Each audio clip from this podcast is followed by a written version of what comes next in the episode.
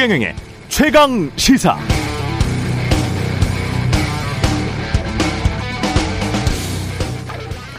네, 윤석열 당, 대통령 당선인이 어제 민정수석실을 폐지하겠다고 밝혔습니다. 앞으로 대통령실 업무에서 사정, 정보조사 기능을 철저히 배제하겠다는 것이죠. 민정수석실 이용해서 정적을 제거하고 국민 신상 털기하고 뒷조사하는 잔재를 청산하겠다. 이런 말도 했습니다. 그러면서 제가 지향하는 대통령실은 사정 기능 없애고 오로지 국민을 받들어 일하는 유능한 정부로 정책 아젠다를 발굴하고 조정 관리하는 데만 힘쓸 것이라는 점을 강조했다고 합니다. 대통령 배우자와 사촌인의 친인척, 청와대 수석비서관 이상 고위 공무원 등의 비비를 상시 감시하는 특별 감찰관을 정상 가동하는 방안도 추진될 것이다. 이런 전망도 나오고 있죠. 대선 이후에 정치 쇄신 경쟁 또는 정치 쇄신 보여주기 경쟁에서 윤석열 당선인이 먼저 치고 나가는 것 같은 양상입니다. 패배한 민주당은 이제 누구를 내세워서 어떤 방향으로 나아가야 할지 정리를 하려면 아직 시간이 더 필요해 보입니다.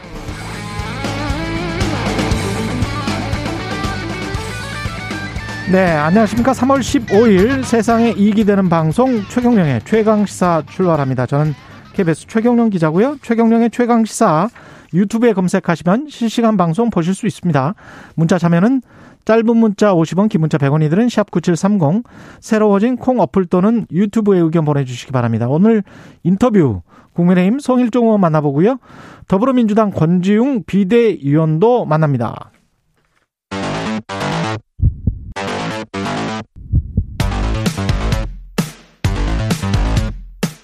오늘 아침 가장 뜨거운 뉴스 뉴스 unboxing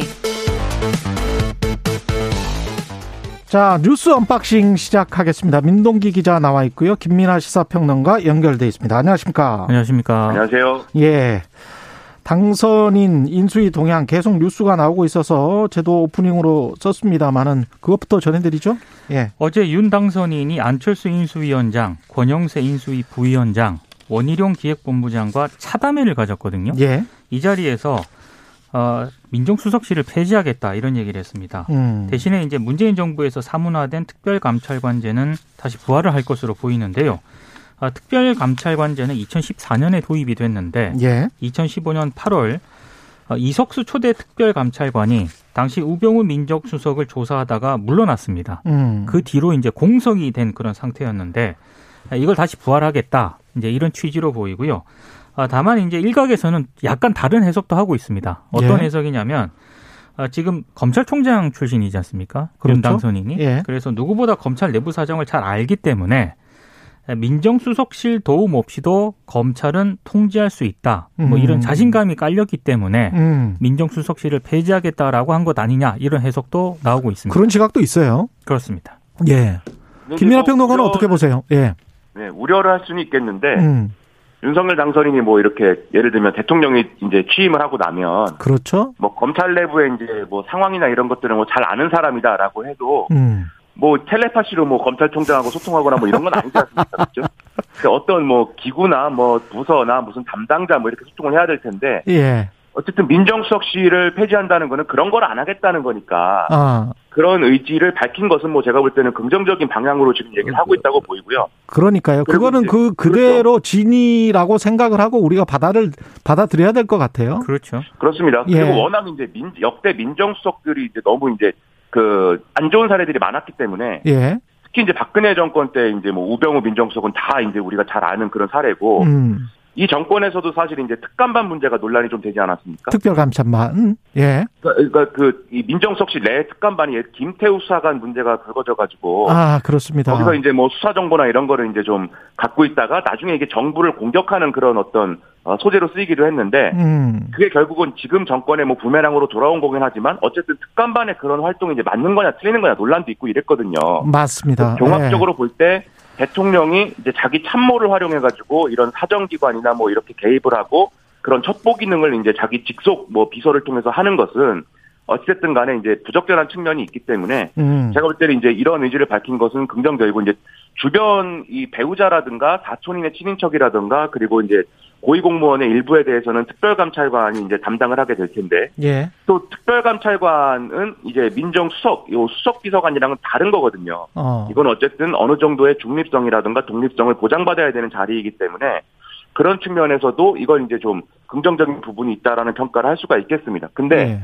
또 이제 민동기 기자님이 말씀하신 다른 방향에서의 우려도 있어요. 왜냐하면 두 가지인데 첫 번째로 이제 민정수석실이 폐지가 되더라도 음. 어쨌든 인사검증이라든지 법률보좌라든지 이런 거는 누군가는 해야 된다. 음. 그래서 그걸 어디서 해야 하는 거냐 이걸 좀 명확히 할 필요가 있다는 건데요. 예를 들면 백악관의 경우도 이제 대통령의 법률 보좌는 따로 있거든요. 예. 그리고 이제 이 법, 예를 들면 이 법률 보좌하는 예를 들면 법무비서가 어 이 백악관 내부 사정 기능이나 이런 걸 같이 하기도 하기 때문에 이런 걸 이제 어떻게 구성할 거냐 이런 문제가 남아 있고 인사 검증의 경우에는 결국은 검찰 경찰이 상당 부분을 책임지지 않겠습니까? 예. 그러면 이제 그러지 않아도 비대한 검경의 권한이 더 커질 수 있기 때문에 어. 서로 이제 견제를 어떻게 할 수 있고 이런 권한 남용이나 이런 것들을 하지 않을 수 있는 어떤 체제 이런 것들을 어떻게 마련할 거냐 음. 이런 게 또 남은 숙제 아니냐 이런 지적도 나오는 것 같습니다. 알겠습니다. 그리고 특별감찰관실까지 이야기를 했죠. 법무부 행안부 장관의 정치인 배제 원칙 또 이야기를 했군요. 이거 이제 동아일보가 보도한 내용입니다. 예. 기사의 그 근거는요. 음.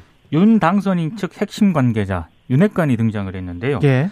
그러니까 정치인 출신 인사가 법무부 장관에 임명되는 것에 따른 정치적 중립성 위배에 대한 우려 그리고 부작용을 윤 당선인이 몸소 알고 있기 때문에 최소한 새 정부 조각에서 음. 법무부 장관의 정치인 출신을 배제하겠다는 원칙을 세웠다 이런 내용입니다. 예. 그러니까 지금 이 법무부 장관하고요 선거 공정성에 만전을 기해야 하는 게 또 행정안전부 장관이지 않습니까? 그렇죠. 그래서 적어도 선거를 앞둔 시점에는 정치인 출신을 입각시키지 않겠다는 방침도 세웠다는 그런 내용인데 음. 이 기조에 따르면 6일 지방선거를 앞두고 출범하는 윤석열 정부 일기 내각의 법무부 행안부 장관에는 최소한 정치인 출신이 임명되지 않을 서- 가능성이 크다. 동아일보 보도 내용입니다. 음. 이게 정치인 출신 법무부 장관을 임명하지 않겠다라는 이제 취지는 예.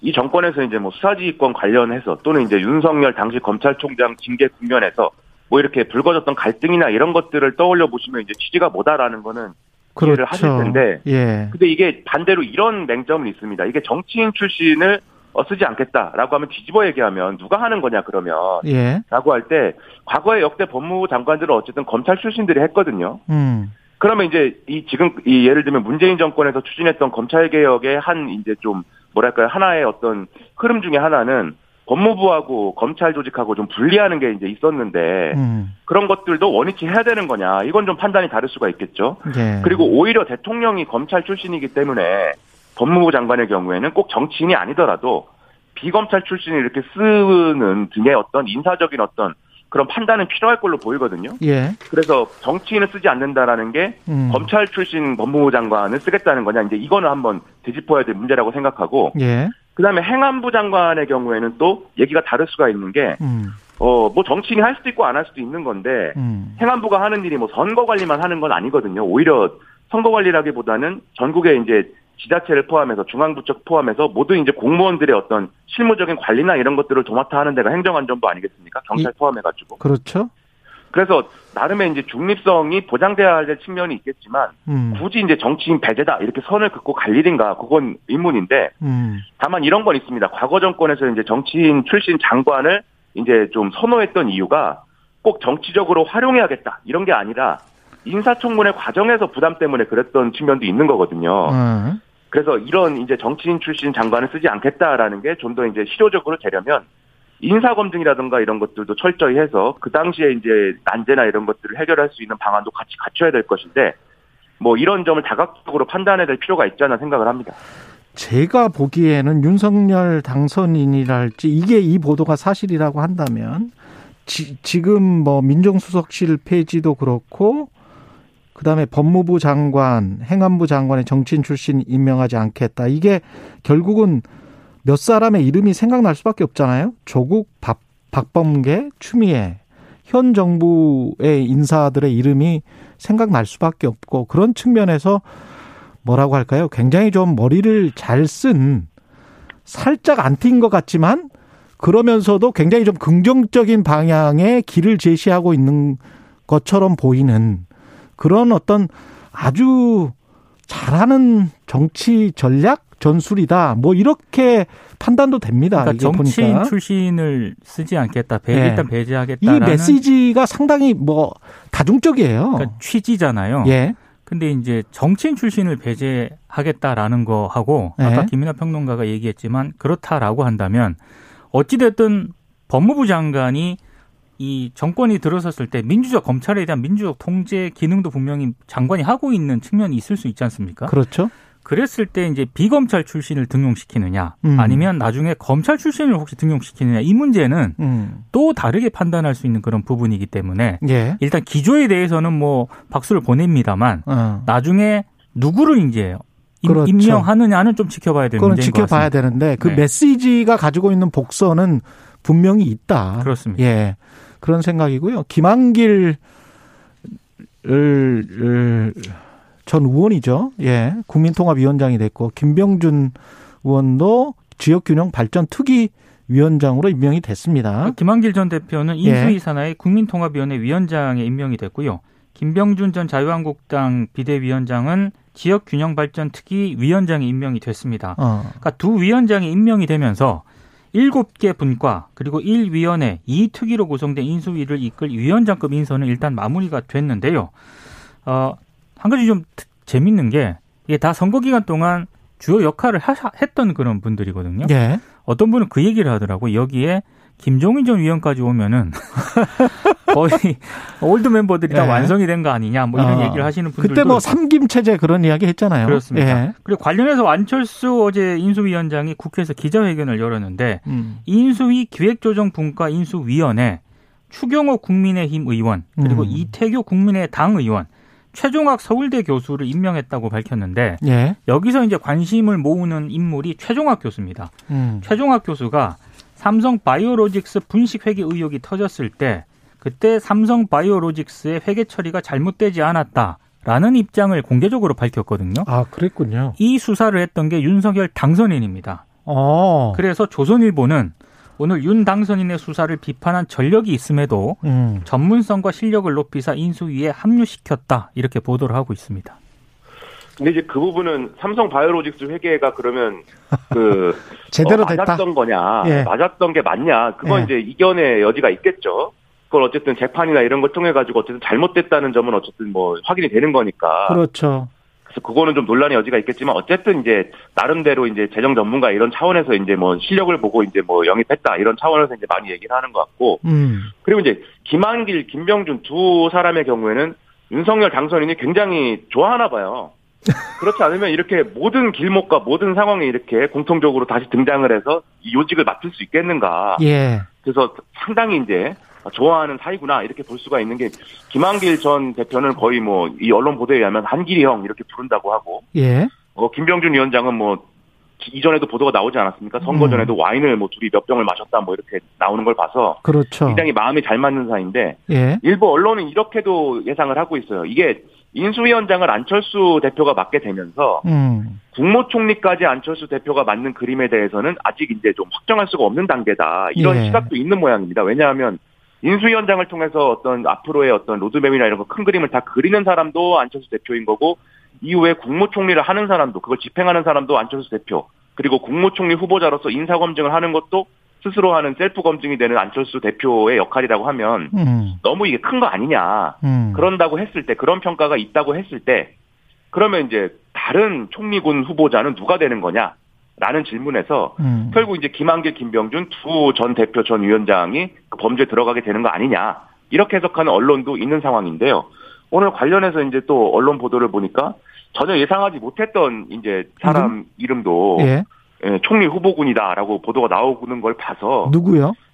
뭐 박주선 전 의원 얘기 나오고 뭐 아, 있었던데 박주선. 예. 근데 이거는 제가 볼 때는 큰 가능성은 없어 보이거든요. 얘기가 예. 뭐 여러 가지 나온다라는 차원인데 예. 이런 여- 어제 김부겸 총리 유임안도 그렇고 음. 이런 여러 가지 얘기가 나오는 걸 보면 그냥 안철수 대표가 총리로 그냥 직행하는 그림은 아닐 수도 있다. 이런 좀 시그널이 커져가고 있는 거 아닌가. 좀 이런 생각도 듭니다. 그리고 이런 다양한 메시지를 어느 쪽에서 왜 내놓고 있는지 그리고 실제로 총리가 될 사람은 누군지는 그때 가서 봐야 되기 때문에 여러 메시지가 나오는 그 의도도 우리가 좀 파악을 해봐야 돼요. 사실은. 김부겸 총리 거는요. 예. 어제 보도 이후에 김부겸 총리 측에서 음. 불쾌하다라는 그런 반응이 나왔고 그렇죠. 어제 김은혜 대변인 같은 경우에는 검토한 바 없다 이런 입장을 내놓았거든요. 100% 오보다 이렇게 이야기했죠. 그렇습니다. 예. 그런데 불구하고 한 가지 좀 생각해 봐야 할 대목은 음. 어찌됐든 윤 당선인이 이렇게 김부겸 총리를 유임하는 안까지 예, 제스처를 취했다라고 하는 거는 굉장히 포용적인 어떤 그런 이미지를 주는 거 아니겠습니까? 그렇죠.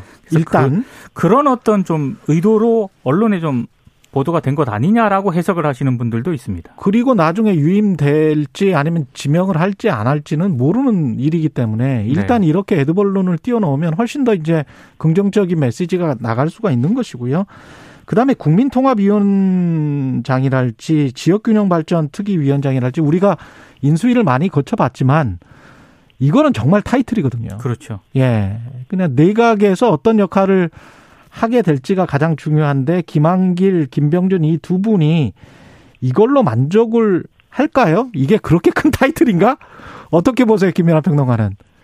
그러니까 이제 예. 거기 나와 있는 어떤 그 과제나 이런 걸 보면 예. 결국은 이제 국민 통합이라는 거는 음. 지금 말씀하신 대로 뭐 타이틀이긴 하지만 이게 음. 역대 정권에서 인수위든지 정권이든지 국민 통합을 위한 어떤 위원회를 설치했을 때 예. 그게 별로 실효적이었던 적은 없거든요.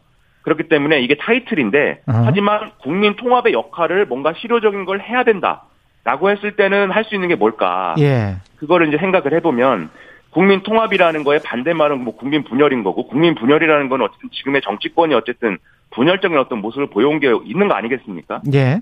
그런 차원에서 이제 뭐 예를 들면은 뭐 흔히 이제 평론가들이 얘기하는 정계 개편이랄지 음. 뭐 그런 것들을 추동하는 역할을 뭐 할 수 있는 거 아니냐 아. 이런 이제 얘기들을 많이 하는 것 같고요. 그런 상징성.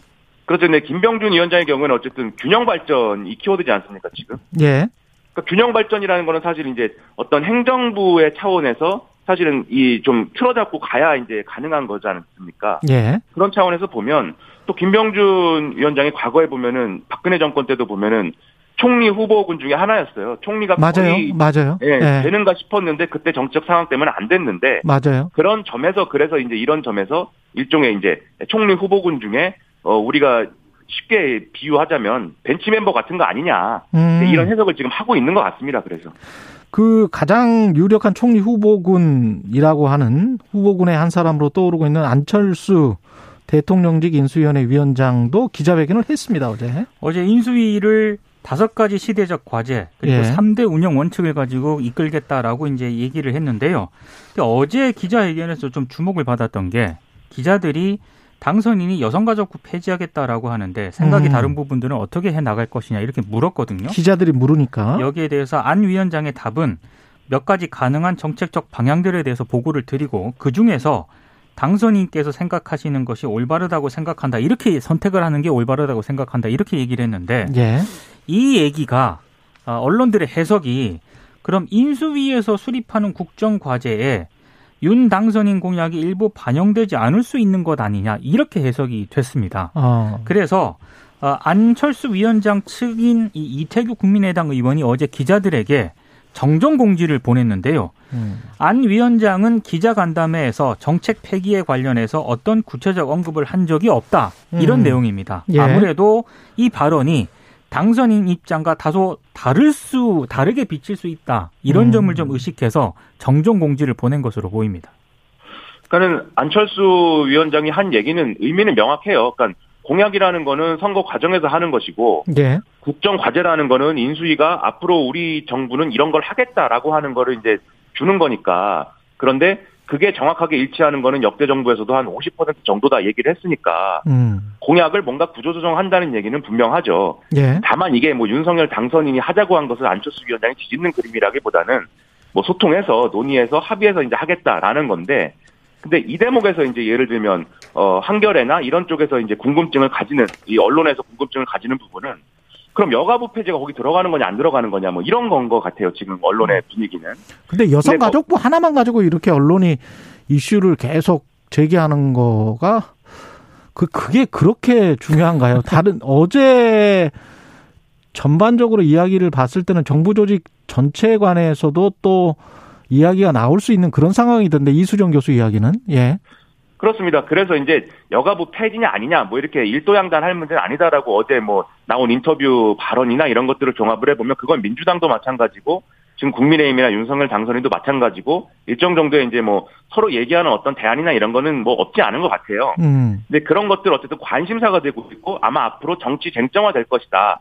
아마도 그래서 민주당 입장에서는 이 여가부 문제를 가지고 계속 쟁점을 삼을 가능성이 크다. 이걸 좀 보여주는 어떤 언론의 기류가 아닐까 싶고 그다음에 안철수 위원장이 한 얘기 중에 저는 뭐 긍정적인 부분이 분명히 있었다고 봅니다. 뭐냐면 어 이런 얘기를 했습니다. 현 정부 정책 중 이어갈 과제와 수정 보완할 과제, 폐기할 과제를 잘 정리하겠다. 이렇게 얘기를 했는데 이 얘기는 뒤집어 말하면 이제 문재인 정권이 했던 여러 가지 정책이라고 할지라도 무조건 뒤집는 방식으로 지금 국정 과제를 만들지는 않겠다라는 얘기이지 않습니까? 그렇죠. 근데 그거는 어떻게 보면은 당연한 거고 그렇게 해야 되는 거죠, 사실. 그러니까는 국민들이 어쨌든 정권 교체를 표로서 가능하게 했기 때문에 뭐 이 뒤집어야 될 것들은 분명 또 뒤집는 것도 필요하겠지만 어. 또 국민들이 문재인 정권의 모든 것을 다 뭐 무로 돌려라 이렇게 판단하는 건 아니지 않습니까? 예. 그러니까는 대표적으로 예를 들면 디지털 전환이라든지 뭐 4차 산업 혁명이라든지 이런 것들은 뭐 정권이 어디로 가든 간에 마찬가지로 뭐 이름을 같은 거죠. 이름이나 그렇죠. 네. 이름이나 개념을 바꾸더라도 뭐 추진을 할 것이니까 어. 그런 것들에 대한 이제 접근이나 이런 것들을 이런 메시지로 내놓는 게 저는 뭐 국민 통합이나 이런 걸 위해서는 긍정적인 측면이 있다고 생각합니다. 어.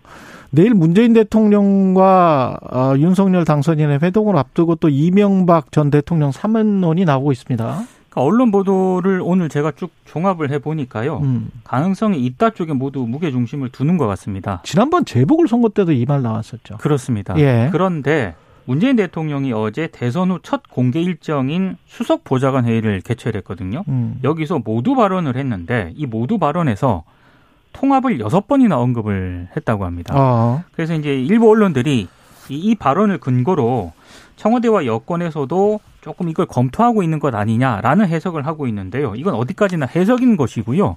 어, 내일 만났을 때 구체적으로 어떤 얘기가 오가는지에 대해서는 좀 지켜봐야 할 것 같은데 다만 만약에 이명박 전 대통령의 사면을 문재인 대통령이 단행을 한다면은 청와대가 박근혜 씨 사면을 할 때 이명박 전 대통령이 제외가 됐거든요. 당시에는. 예. 그때 청와대 입장은 이렇습니다. 두 분 케이스는 많이 다르다. 그러니까 둘 다 범죄를 저질렀지만 사익을 추구했는지가 사면 여부를 갈랐다라는 취지로 설명을 했는데 음. 이 취지를 좀 뒤집게 되는 그런 부담은 안게 되는 것 같습니다. 그렇죠. 근데 제가 볼 때는 저는 개인적으로는 일 개인의 입장에서는 이명박 전 대통령 사면은 부적절하다라고 보는 입장이지만 음. 그런데 누군가 어쨌든 사면에 동의한다고 하고 그다음에 문재인 대통령이든 윤석열 당선인이든 예를 들면 윤석열 당선인이 취임을 해서라도 음. 이제 이 이 저 이제 이제 그 어, 사면을 하려고 한다면 사면을 한다고 하면 어. 가장 그래도 어쨌든 어 국론이 분열되지 않고 매끄러운 방식은 윤석열 당선인이 이 회동에서 제안을 하고 그것을 문재인 대통령이 대승적으로 수용하고 이 그림이 가장 어쨌든 논란이 논란을 축소시키는 방안이기는 하죠. 음. 그래서 만약에 그런 점까지 고려를 한다면 이명박 전 대통령에 대한 사면은 뭐 그런 방식으로 이뤄질 가능성이 좀 높지 않나 저는 생각을 하는데 예. 다만 제가 볼 때는 여기에 좀 함정이 있습니다. 뭐냐면 벌써 이제 좀 정치권에서 바람을 좀 잡고 있지 않습니까? 그렇죠. 김기현 국민의힘 원내대표가 SNS에 이렇게 썼습니다. 문재인 대통령 결자해지가 필요하다. 음. 이명박 전 대통령과 이재용 삼성전자 부회장에 대한 사면 복권 문제를 매듭 지어야 된다. 그럼 이제 이재용 부회장에 대해서도 해야 되는가? 그건 음. 이제 또 다른 쟁점이 되겠죠. 네. 그래서 이런 것들을 실제로 윤석열 당선인이 이재용 부회장까지 이제 포함해가지고 사면 복권을 요구할 것인가 하는 관건이 될 것 같습니다. 어. 이명박 전 대통령에 대해서는 여당 일각에서도 사면의 필요성은 있다라는 얘기도 나오거든요. 그게 이제 이상민 이 의원의 경우에 음. 불교 방송 라디오에서 이제 그런 발언을 해가지고 약간 논란이 되고 있는데 음. 어쨌든 이런 기류하고 이재용 부회장 경우는 또 달라서 그런 것들 을 어떻게 판단할지 좀 주목이 됩니다. 뉴스 unboxing 여기까지 하겠습니다. 민동기 기자 김민하 평론가였습니다. 고맙습니다. 고맙습니다. 고맙습니다. KBS 라디오 최경영의 최강 시사 듣고 계신 지금 시각 7시 44분입니다.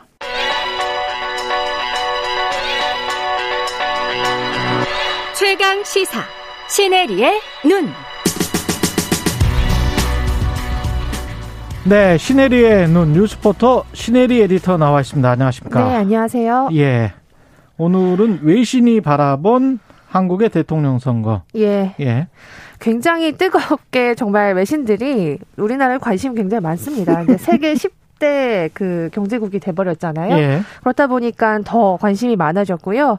일단 윤석열 대통령 아, 당선인에 대해서 어떤 이야기를 했냐면 음. 이 전직 검사고 또 외교 초보자의 승리다라는 제목 들이 나왔고 아, 정치가 아니고 외교 초보자? 네, 외교 초보자, 그리고 정치 신뢰라는 얘기도 나왔습니다. 음. 아, 다만 반페미니스트라는 단어가 굉장히 많이 언급됐고요. 어, 저도 아. BBC에서 기사를 봤습니다. 네, 일각에서는 K 트럼프라는 얘기까지 아, 나오는 그런 선거 전략 자체가 K. 트럼피즘이었다. 네, 맞습니다. 예. 그리고 실제로 K 트럼프라는 언어를 쓴 그런 어, 기사도 한 두 개 정도가 보였거든요. 예. 일단 뭐 뉴욕 타임스는 이 부패 척결 검사에 서 야당의 대표 인물로 변신해 대선 승리를 거뒀다고 소개를 했고요.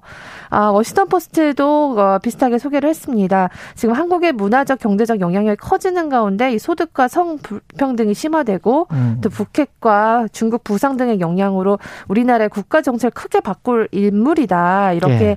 소, 에, 소개를 했는데 아무래도 이제 서방 언론뿐만 아니라 모든 해외 언론들은 이 대북 정책에 대한 관심이 가장 많을 수밖에 없죠. 그렇죠. 근데 이윤윤 단성자가 이 선제 타격론을 거론하지 않았습니까? 그랬죠. 이거에 대해서는 전문가들의 멘트를 인용한 기사들이 나왔는데 음. 굉장히 비현실적이다라는 지적도 나왔습니다. 예. 아, 일단 이 미국에서는 이제 앞으로 아, 윤 당성자가 이 미국과의 동맹을 더 강화할 거다. 음. 여기에 좀 초점을 맞췄어요. 스스로도 이제 이 동맹 강화를 이야기하면서 이 북한 문제를 대응하겠다고 얘기하지 않았습니까? 음. 그렇기 때문에 한미 동맹 강화에 대해서 좀 초점을 맞춰서 보도를 했지만 이제 이번 선거에 대해서는 사실 그렇게 좋지 않은 평가를 했습니다. 음. 우리나라 선거가 추문과 비방으로 얼룩진 선거다 이렇게 로이터 통신이 소개를 했고요. 예. 또한 가지 좀 재밌었던 거는 이 윤석열 당선자를 보수의 아웃사이더라는 그런 프레임으로도 잡아서 어, 기사화 한 데가 있는데요. 보수의 아, 아웃사이더다. 네, 그러니까 정치 신인이란 뜻이죠. 어. 예, 그래서 그 정치 그 보수 진영에서도 굉장히 좀 아웃사이더의 느낌이 난다 이런 얘기를 좀 했고요. 음. 네, 그래서 지금 일본의 보도를 제가 좀 보면 일본은 좀 다릅니다. 예. 아무래도 일본은 제일 기뻐하는 것 같아요. 예. 에, 일단 그 일본 총리가 가장 먼저 그 축하 인사를 건넨 국제 인사라고 하거든요. 음. 그래서 일본 같은 경우는 이제 한일 관계에 대한 개선을 굉장히 기대하는 그런 느낌이었습니다. 일단 음. 지금 문제가 되고 있는 위안부나 이런 것들 때문에 걸림돌이 돼서 한일 관계가 개선되지 못하고 있다고 지적하고 있잖아요. 예. 해외 언론 그러니까 일본 언론에서는요. 그렇죠. 그래서 이거에 대한 조금 돌파구를 마련해주지 않을까라는 아. 기대감을 갖고 있는 것 같습니다. 그러니까 뭔가 그 양측의 화해 분위기가 조성될 수가 있다. 네. 아니면 일본이 뭐 양보를 하거나 한국이 기꺼이 뭐 양보할 어떤 조치가 나올 수도 있다. 상호간에. 네, 일단 일본은 수출 규제 카드를 좀 완화해주는 그런 얘기까지도 언론을 통해서 나오고 있고요. 음. 윤석열 당선인은 그에 대한 또 다른 대가를 지불해야 되겠지만, 예. 이제 그렇게 해가지고 좀 이제 아, 서로 좀 돈독해지는 그런 계기가 되지 않을까 얘기를 하고 있습니다. 이런 와중에 이제 홍콩 사우스 차이나 모닝포스트가 보도한 게 눈길을 끌었는데, 음, 중국 쪽이 중요하죠. 네, 예. 여기서는 어떤 얘기를 했냐면요. 이 일본의 기시다 후미오 자민당과 또 윤석열 당선인의 공통점이 굉장히 많다. 음. 라고 얘기를 했고요. 결국에는 어, 이 둘이 아, 공통점이 많기 때문에 이 관계가 재설정될 것이다 했는데 예. 이 윤석열 당선인이 애초에 반중 정서를 굉장히 많이 좀 활용하지 않았습니까? 선거 전략으로. 네, 사드 예. 얘기도 꺼냈었고요. 음. 그렇기 때문에 이 중화권 언론에서는 그 아무래도 중국과의 관계에 대한 우려를 좀 나타내고 있습니다. 예. 그래서 지금 겨우 이제 사드 문제로 이전에 냉각 기간을 거쳤다가 지금 문재인 정부와 공동 노력을 통해서 정상 궤도로 돌아왔는데 음. 이게 또 다시 이전으로 돌아갈까 우려된다라는 뭐 환구시보나 이제 음. 여러 중화권 언론들의 사설이 좀 보였습니다. 이게 일종의 이제 경고로 볼 수도 있어요. 한국 네. 대선 결과를 떠나서 한중 관계는 더욱 진전해야지 결코 후퇴해서는 안 된다. 이렇게 네. 이제 주장을 하는 게 네, 그게 후퇴시키지 말라라는 경고 차원의 네, 예, 말로도 볼 수가 있습니다. 네. 중국의 동향을 좀 유심히 살펴봐야 될 것 같아요. 특히 중국 관영 환구시보가 항상 맨 앞에 서기 때문에. 네, 맞습니다. 예. 어, 그리고 아까 전에 초반에 말씀드렸죠. 반페미, 음. 페미니스트. 요게 사실 굉장히 유럽권 언론들 뿐만 아니라, 아, 미국 어제 워싱턴 포스트에서 이런 소설, 사설이 나왔어요. 예. 윤석열 당선인은 반페미니즘으로 어떻게 선거를 승리했을까라는 사설이 어제 떴거든요. 예. 어, 결국에 가디언지는 이렇게 평가했습니다. 한국의 성평등은 이제 보류될 것이다. 예. 독이 가득한 젠더 정치로 고통을 받고 있다. 이렇게 굉장히 강한 어조로 비판을 했습니다. 음. 아, 그 많이 가디언은 약간 이제 진보니까 네, 맞습니다. 근데 이제 BBC마저도 네. 그걸 아주 크게 썼던데. 네. 그 그러니까 어... 이 페미니즘이 저출산의 원인이다. 맞습니다. 이걸 이제 코테이션을 달았더라고요. 네, 그러니까 네, 이제 이건 도저히 이해할 수 없다는 투여. 거든요. 절출산이 페미니즘 탓이고 예. 또그 무고죄를 강화하겠다 하면서 이 가짜 성추행을 어 거론하는 여성에 대한 비난조를 좀 얘기를 했. 했던 것 같은데 음. 그거에 대해서도 이제 외신 기자들이 좀 말도 안 되는 거다. 여가부 폐지에 대해서도 또 기사화를 했고요. 예. 그 BBC의 그 외신 기자가 이 한국의 반페미니즘에 대한 리포트를 내겠다고 이미 예고를 했거든요. 음. 지금 워싱턴 포스트와 인터뷰에서도 왜 윤석열 당선인이 자신이 반페미 자신이 페미니스트다라고 인정을 해가지고 논란을 샀었잖아요. 그랬죠. 그때 그거를 행정 오류라고 또 얘기를 했더니 그 워싱턴 포스트 기자가 실제로 트위터에 본문은 그게 아니었죠. 네, 트위터에 본문을 올렸습니다. 예. 네, 본인이 페미니스트라고 인정을 했던 거를 얘기를 했고 예. 사실 이 스캔들을 지금 서방 언론들이 굉장히 좀 많이 다루고 있는 아, 상황입니다. 그래서 이런 반페미니스트를 활용을 해서 선거를 했다는 것에 좀 실망감을 나타내는 그런 서방 언론들은 많았고요. 아, 또 한 가지는 재밌던 게 아, 이번 정부가 하지 못한 우리나라의 난민 정책에 대해서 과연 음. 윤석열 정부가 할 것인가라는 예, Foreign Policy라는 그런 아, Foreign Policy 네, 정치 네, 잡지. 잡지의 그 사설이 있었는데요. 음. 아무래도 지금 우리나라는 난민에 대해서 굉장히 좀 적대감이 있지 않습니까? 그렇죠. 그래서 윤석열 지지자가 이걸 과연 고쳐 나갈 수 있는지 음. 이거에 대해서 의문이다라는 그런 사설도 돋보였습니다. 우리보다 시각이 좀 다양하네요. 네. 예, 신혜리의 눈이었습니다. 고맙습니다. 감사합니다.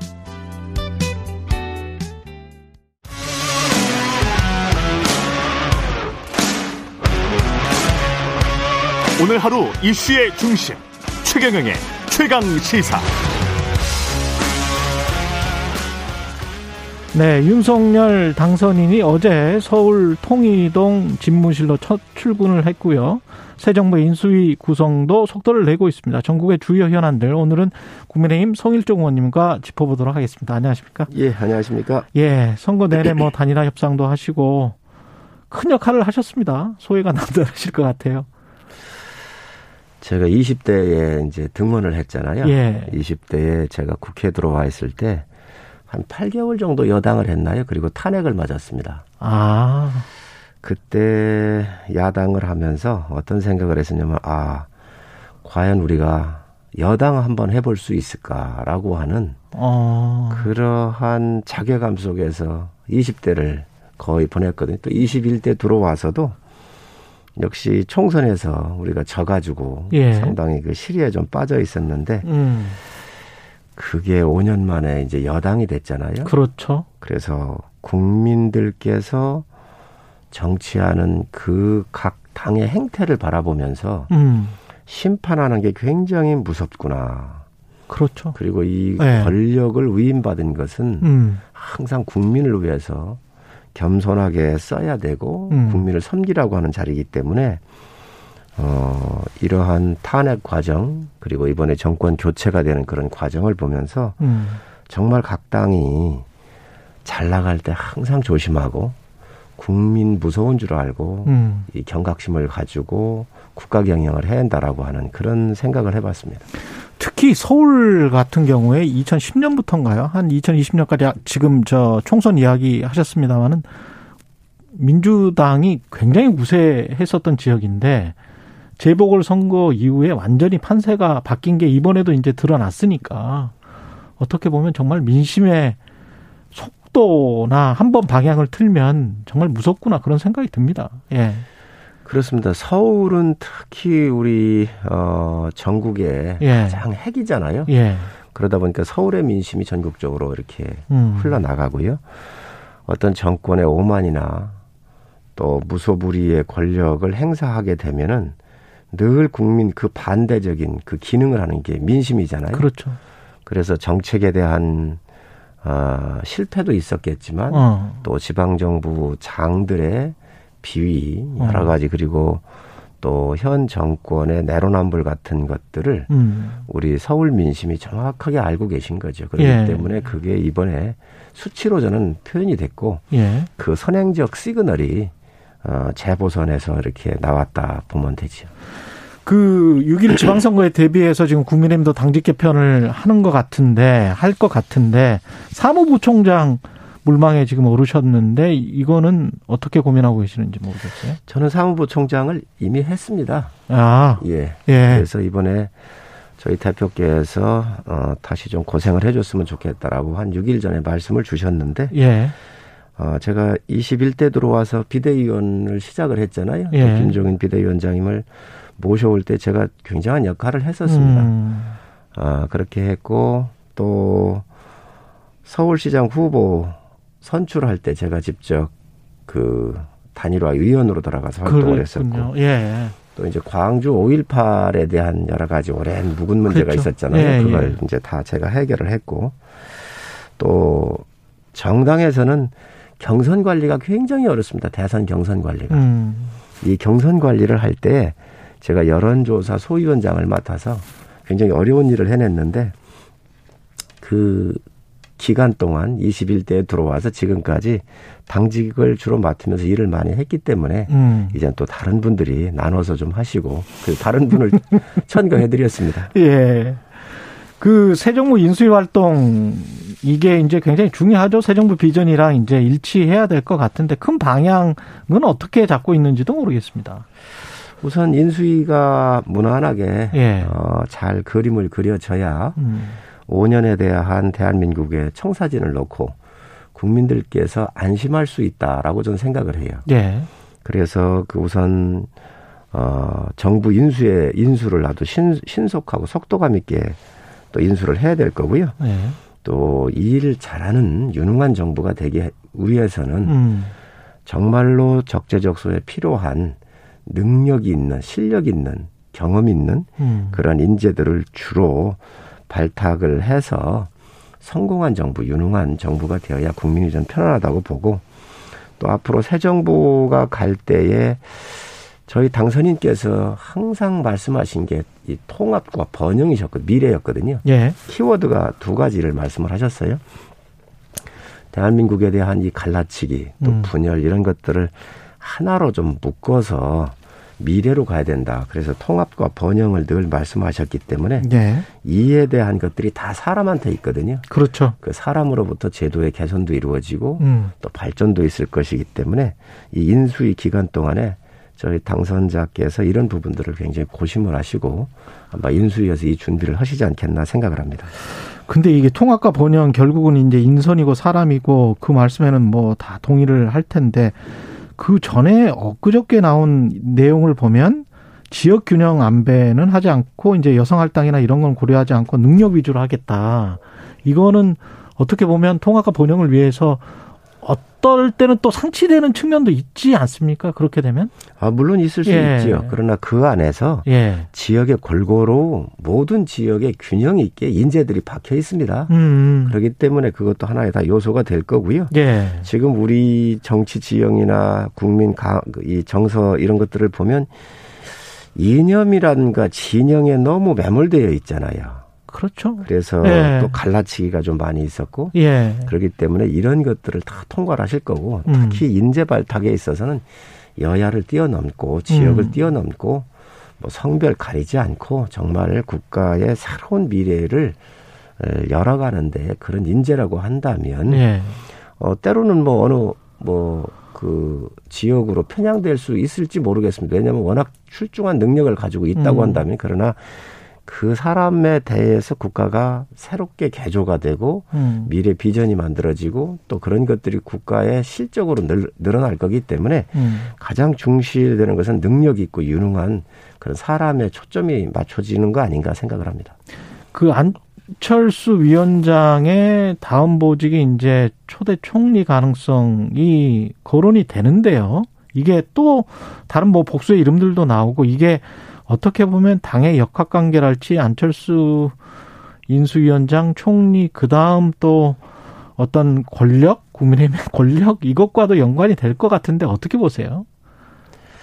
총리 인선이나 예. 이런 것은 저희가 아직 알 수가 없고요. 예. 어, 뭐 여러 가지 검증도 있을 거고요. 음. 또 비교 평가에 대한 당선자께서 생각하시는 것도 있으실 거고 음. 또 통합과 번영에 대한 큰 키워드를 갖고 계시잖아요. 예. 그렇기 때문에 그런 것을 미리 예단할 수는 없을 것 같습니다. 아, 그러나 예. 안철수 후보가 갖고 있는 과학자, 음. 어, 의사이면서 또 컴퓨터 공학에 대한 음. 음. 깊은 식견과 또 창업을 했었던 그런 전문성으로 봤었을 때 어떤 가치의 결합이나 이런 거를 통해서 이번 음. 인수위 과정에서 상당 부분 어, 미래에 대한 이런 음. 비전들은 좀 담아낼 수 있지 않겠나 생각을 합니다. 안철수 인수위원장의 김한길 국민통합위원장, 김병준 지역균형발전특위위원장 이게 어떻게 평가를 하십니까? 견제와 균형의 인사로 평가하는 시각도 있는데요. 예. 견제와 균형 같은 거는 아닌 것으로 저는 아, 개인적으로 그래요? 생각을 하고 있습니다. 예. 안철수 대표 같은 경우는 또 대선 기간에 음. 그두 후보끼리 말씀 주고 계셨던 것도 있고 음. 또 그런 가치 지향점이 에, 함께 일치하는 부분이 많아 있었기 때문에 가치의 음. 확장이라고 하는 부분으로 한번 이해를 하면 될 것 같고요. 가치의 확장이다. 예. 예 미래에 대한 음. 또 산업 미래 산업사에 대한 음. 이런 새로운 그 미래 먹거리 같은 그 경우에 대한 국가 대개조 음. 이런 부분에 대해서는 상당히 가치의 확장으로 좀 볼 수 있을 것 같고요. 김한길 위원장님은 굉장히 아, 전에 민주당 쪽에서 음, 대표도 하셨고 대표였죠. 네. 굉장히 인품이 있고 네. 어, 실력 있는 분이십니다. 또 어, 부친께서도 정치를 하신 음. 굉장히 정치 명문가 출신 아니십니까? 음. 정치적인 감각이 음. 굉장히 좋으시고 그래서 앞으로 이 그 큰 통합의 틀에서 보면은 역할을 그동안도 해오셨지만 앞으로도 하실 거로 보, 어, 보여지고요. 또 굉장히 그릇이 큰 분이세요. 그렇기 음. 때문에 그 기대감을 가지고 있고 또 김병준 비대위원장님은 전에 저희 당에 비대위원장님을 하셨잖아요. 예. 그리고 국가 경영 발전 이 그 지방 분권과 자치에 대한 굉장한 식견을 갖고 계시죠. 그래서 음.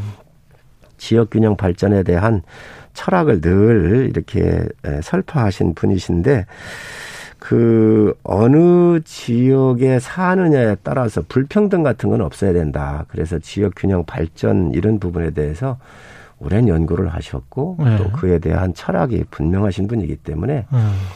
어, 번영을 위해서 어, 국가의 번영을 위해서 미래를 위해서 굉장한 이러한 아이디어와 철학 이런 것들이 인수위에서 녹아나지 않겠나 국정 철학으로 반영되지 않겠나 생각을 합니다. 이분들과 김부겸 국무총리 유임설 그다음에 사실 김한길, 김병준, 안철수 뭐 다 총리 물망에 있는 후보들이고 김부겸 국무총리 유임설이 또 조선일보가 그 보도를 했는데 그다음에 김은혜 대변인이 100% 오보다 뭐 이렇게 이야기를 했단 말이죠. 이거는 어떻게 봐야 될까요? 저는 뭐 김은혜 대변인께서 공식적으로 부인을 하셨잖아요. 그런데 예. 김부겸 총리는 여야에서 다 존경받는 음, 음. 참 귀하고 훌륭한 분이십니다. 예. 그렇기 때문에 아마 저런 분이 아닐까 하고 누가 추측했을는지는 모르겠는데 음. 어, 어쨌든 이러한 훌륭한 분이 계신 거는 뭐 좋은 일이지요 국가적으로. 예. 어, 그리고 김문혜 대변인께서 이 부분은 부인을 했기 때문에 예. 더 이상 뭐 언급할 필요가 있을까 하는 그게 당의 듭니다. 공식 입장이다. 일단은 예. 뭐 공식의 입을 통해서 나온 이야기이기 때문에 그렇죠. 지금 민정수석실 폐지나 특별감찰관 제대로 이제 재가동하겠다.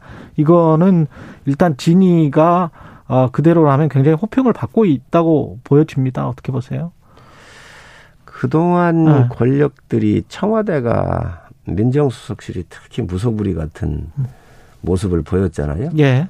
그래서 전에 오병 민정수석도 그랬고요. 음. 조국 수석 때도 그랬고 그러한 선례를 저희가 말씀드릴 수밖에 없죠. 예. 그래서 민정이라는 게 백성의 정서나 또 국민들의 삶을 살피는 그런 음. 상당히 중요한 곳인데 이게 때로는 사찰이거나 음. 정적을 죽이는 그런 기능으로 서 또 정, 반대 정치 집단을 여러 가지 측면에서 억압하는 그런 기능도 있었던 것들이 음. 사실이지 않습니까? 그렇기 때문에 새로운 시대를 맞아서 음. 어, 이런 청와대부터 개혁을 해서 국민한테 낮게 가겠다라고는 당선인의 평소에 갖고 있는 음. 그런 생각이 아니신가 이렇게 생각을 하고 있습니다.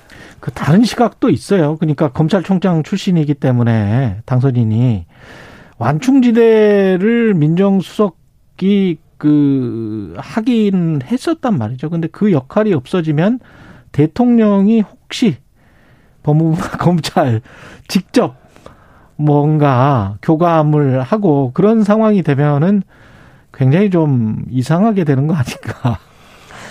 제도를 운영하는 사람이 사실 가장 중요하거든요. 예.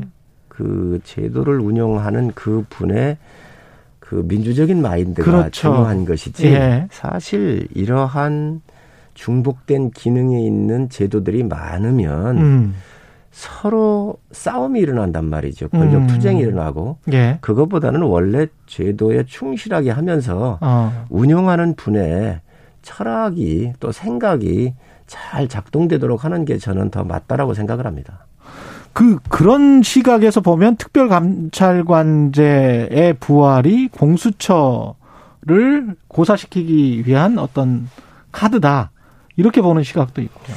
특별감찰관제는 네. 상당히 순기능이 있어 왔지요. 음. 왜 그러냐면 친인척이라든지 권력 주변에 있는 분들에 대한 감시를 통해서 부정부패를 사전에 예방하는 기능이 있지 않습니까? 예. 또 대통령 자신을 포함해서 이러한 기능들을 순기능적으로 잘 해왔는데 음.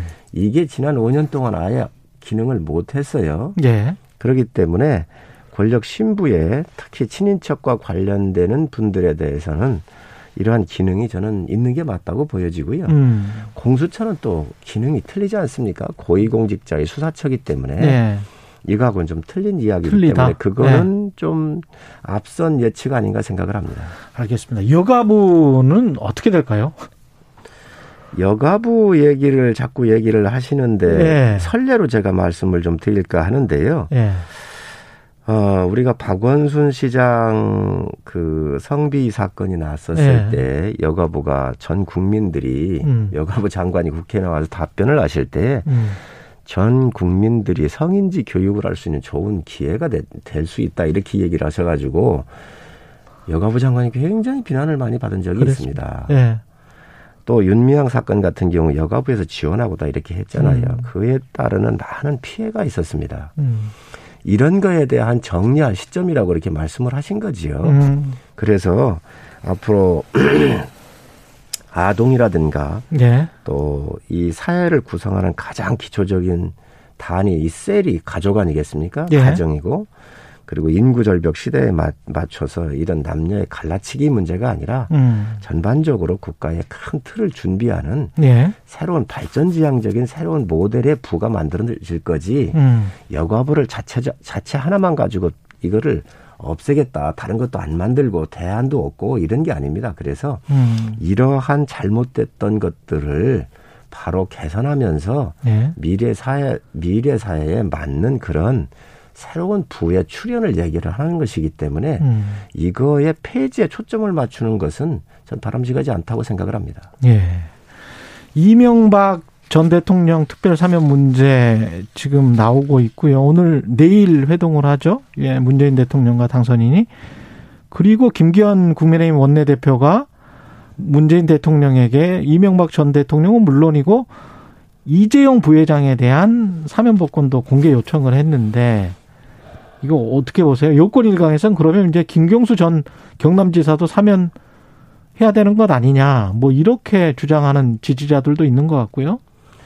선거 기간 동안에 당선인께서 네. 어, 이런 부분을 당선이 되시면 어, 문 대통령한테 음. 에, 건의를 하시겠다 이렇게 말씀을 하셨던 아, 선거 기간 중에 예, 그렇습니다. 예. 그래서 그 일맥이 상통한다 이렇게 보면 될 것 같고요. 예. 또 새로운 정부가 이렇게 출범을 하는데 음. 아마 문 대통령께서도 새로운 정부한테 짐을 드리기보다는 음. 많은 부분을 정리하실 거예요. 음. 또 우리 문 대통령이 인품적으로 굉장히 훌륭하시잖아요. 그렇기 음. 때문에 새 정부에 대해서 짐 같은 경우는 안 넘겨주실 거라고 저 개인적으로는 생각을 하는데 음. 아마 이런 부분도 그동안 선거 기간에 나왔었던 일이기 때문에 예. 저는 어, 가능성이 있다고 봅니다. 또 저희 원내대표께서도 이런 말씀을 또 하셨거든요. 예. 그런 거로 봐서는 아무래도 어 현직 대통령님과 그리고 음. 당선자 간의 이 국정 인수 전반에 음. 대한 걸 말씀하실 거기 때문에 예. 그런 부분들에 대해서 말씀하신 거 아닌가라고 예측을 해봅니다. 알겠습니다. 여기까지 해야 되겠습니다. 국민의힘 송일종 의원님이었습니다. 고맙습니다. 네, 감사합니다. 오늘 하루 이슈의 중심. 당신의 아침을 책임지는 직격 인터뷰. 여러분은 지금 KBS 일라디오 최경영의 최강 시사와 함께하고 계십니다. 네, 대선에서 패배한 더불어민주당 비상대책위원회 체제로 전환했고요. 쇄신을 위한 전략과 각오 권지웅 더불어민주당 비상대책위원 전화로 연결돼 있습니다. 안녕하세요. 네, 안녕하세요. 예. 권지웅입니다. 예. 그 이번 대선 결과는 어떻게 받아들이고 계세요? 아, 네. 사실 그 쉽지 않은 선거에서 처음부터도 쉽지 않다고 생각했는데 그래도 많은 분들이 지지해 주셔서 어 1600만 표까지 받으면서 예. 진행할 수 있었다고 생각하고요. 근데 뭐 여전히 부족한 점이 많아서 어 패배했다고 생각합니다. 그래서 음. 좀 이것을 반성과 혁신의 계기로 만들려고 노력하고 있습니다. 네.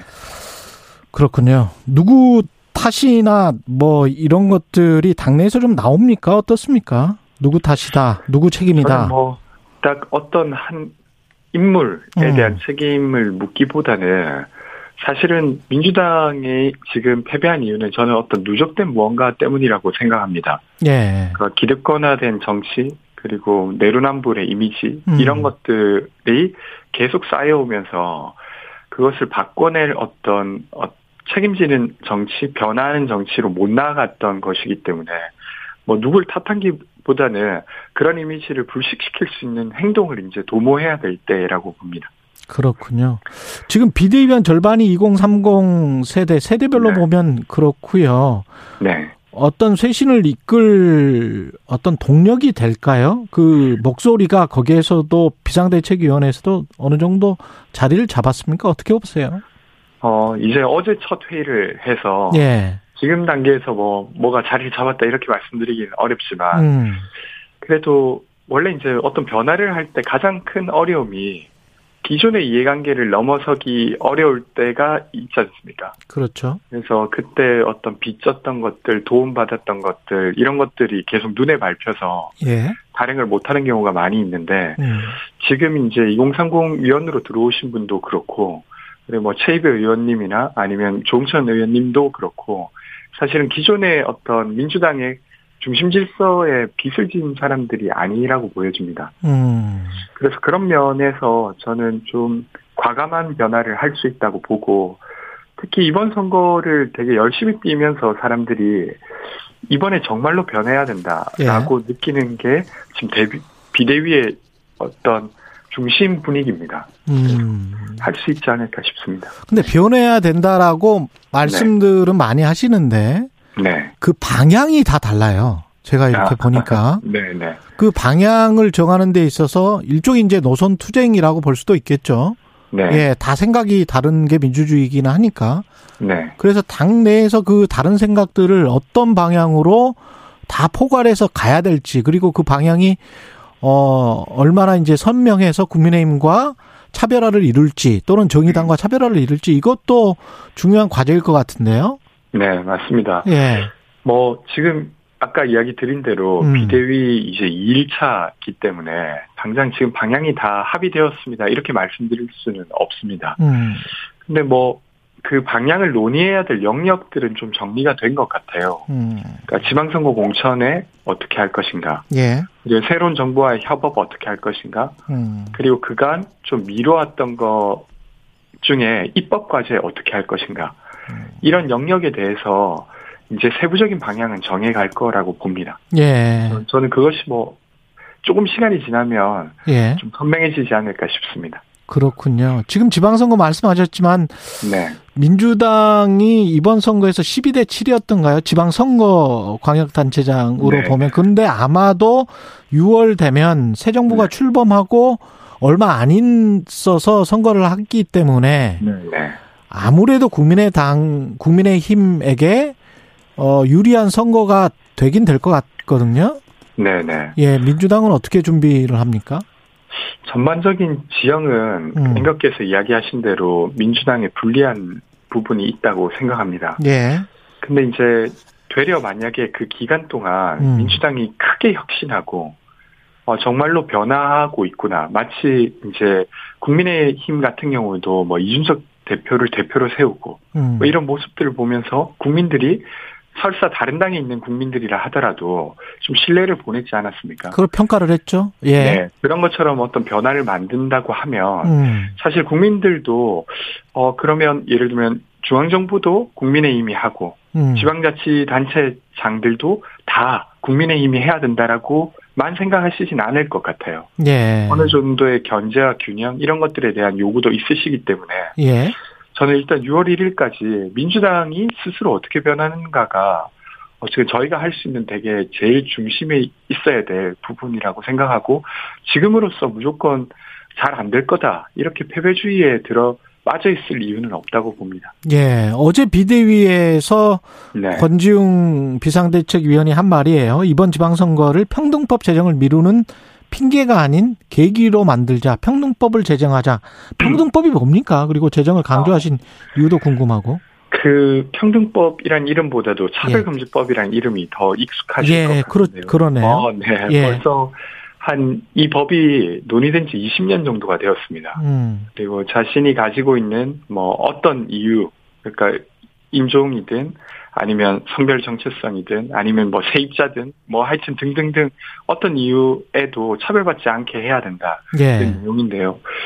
사실 저는 이번 선거를 거치면서도 왜 민주당 차별금지법 통과시키지 않느냐 이런 질문들을 엄청 많이 받았습니다. 음. 그리고 종교계에서도 사실은 어, 불교계 쪽에서는 왜 너희들 그거 하겠다고 해놓고 안 하고 있냐 차별금지법. 예. 이런 이야기들을 많이 해주셨었거든요. 그래서 예. 사실은 어떤 특정 종교에서 강하게 반대하면서 이것을 이제 표에 도움이 안 될까봐 주저했던 것인데 음. 이런 것들을 해내는 모습이 민주당이 아 그래도 좀 변하려고 하는구나. 라고 하는 부분이라고 저는 생각해서 음. 이 부분을 좀 언급드렸습니다. 지금 저 민주당 내부에서 윤호중 비대위원장에 대한 비토 목소리가 네. 나오고 있고요. 어제 뭐 노웅래 의원도 우리 프로에서 그런 이야기를 했고 김두관 의원도 그런 이야기를 했습니다. 사퇴를 네. 공식 요구하기도 했고 비대위원장. 네. 아울러서 또 이재명 등판론도 나오고 있고. 네. 예, 상임 고문인데 어떻게 보세요? 저는 일단 윤호중 원내대표께서 음. 그 전에 지도부였기 때문에 지금 김두관 의원님이나 아니면 농내 의원께서 제기하신 문제 자체는 타당한, 타당한 제기라고 생각합니다. 음. 근데 아직 결론이 난 상태가 아니기 때문에 이 결론이 안 났다는 건 어떤 거냐면 윤호준 공동 비대위원장이 가지고 있는 당내 장악력이 기존 질서를 유지하는 데 쓰였다는 아직 결론이 나지 않았어요. 음. 근데 그 장악력이 어, 새로운 변화를 만드는데 만약에 쓰인다고 하면 예. 어, 더 필요한 사람이 되는 것입니다. 그래서 어. 이제 그것을 시작하는 단계이기 때문에 예. 아직 이것이 잘못되었다, 바뀌어야만 한다, 이렇게 일방적으로 주장하기도 전 또 좀 어려운 부분이 있다고 생각합니다. 그래서 너무 늦지 않게 개혁의 드라이브를 거는 비대위가 되어야만 저는 아마 윤호중 공동 비대위원장의 명분이 음. 어, 계속 유지될 수 있다고 봅니다. 예, 윤석열 당선인의 행보도 어, 민주당 계속 보고 있을 텐데 궁금합니다. 여성가족부 폐지, 뭐, 대장동 특검과 관련해서 기존 입장 재확인했고, 안철수, 김한길, 김병준 임명이 됐고요. 그 다음에 김부겸 국무총리 뭐 유임설도 슬쩍 나왔다가 네. 좀 어떻게 될지는 모르는 것 같고 어떻게 보세요? 이 전반적인 뭐 민정수석실도 폐지한다고 하고. 예. 네. 그 우선 어쨌건 국민들에게 선택 받은 정부이기 때문에 네. 기본적으로 존중하고 존중해야 된다고 그럼요. 생각하고요. 예. 네, 그래서 그 견지에서 협업해 나가는 게 일단 민주당의 어, 태도여야 하고 음. 근데 이제 몇 가지들은 전체 국민들을 위해서라도 논쟁을 해야 될 부분이 있는 것 같아요. 어떤 부분들? 그, 중에서 예. 하나가 이제 저는 여가부 폐지라고 보는데요. 음. 그러니까 사실은 어 청년들의 문제가 여성 혹은 여성을 지원하는 제도 때문에 발생한다. 그래서 여가부를 폐지해야 된다라고 하는 주장에는 저는 어, 단호하게 반대해야 된다고 봅니다. 음. 성격차 여전히 존재하고 예. 이 문제를 해결하기 위한 부처는 필요하다고 보기 때문에. 예. 근데 그렇다고 해서 꼭 지금의 기존 질서를 유지해야만 하는가라는 고 되묻는다면 어. 저는 개편할 수 있다고 생각합니다. 개편은 할 수 있다. 네. 네. 예. 근데 이제 아까와 같은 이유로 폐지해야 음. 된다라고 하는 건 계속 음. 저희 저는 최소한 어떤 반대를 할 것 같고요. 예. 김부겸 국무총리님 유임설은 네. 사실 김부겸 총리 측에서도 아, 그렇게 논의한 바 없고 그렇죠 그런 이야기 그리고 그렇게 할 예. 생각도 없다라고 꽤나 단호하게 음. 인터뷰를 해주셨더라고요. 그래서 예. 그 부분에 있어서 뭐 저희가 더 이야기 드릴 부분은 알겠습니다. 여기까지 네. 하겠습니다. 권지웅 더불어민주당 비상대책위원이었습니다. 고맙습니다. 네, 고맙습니다.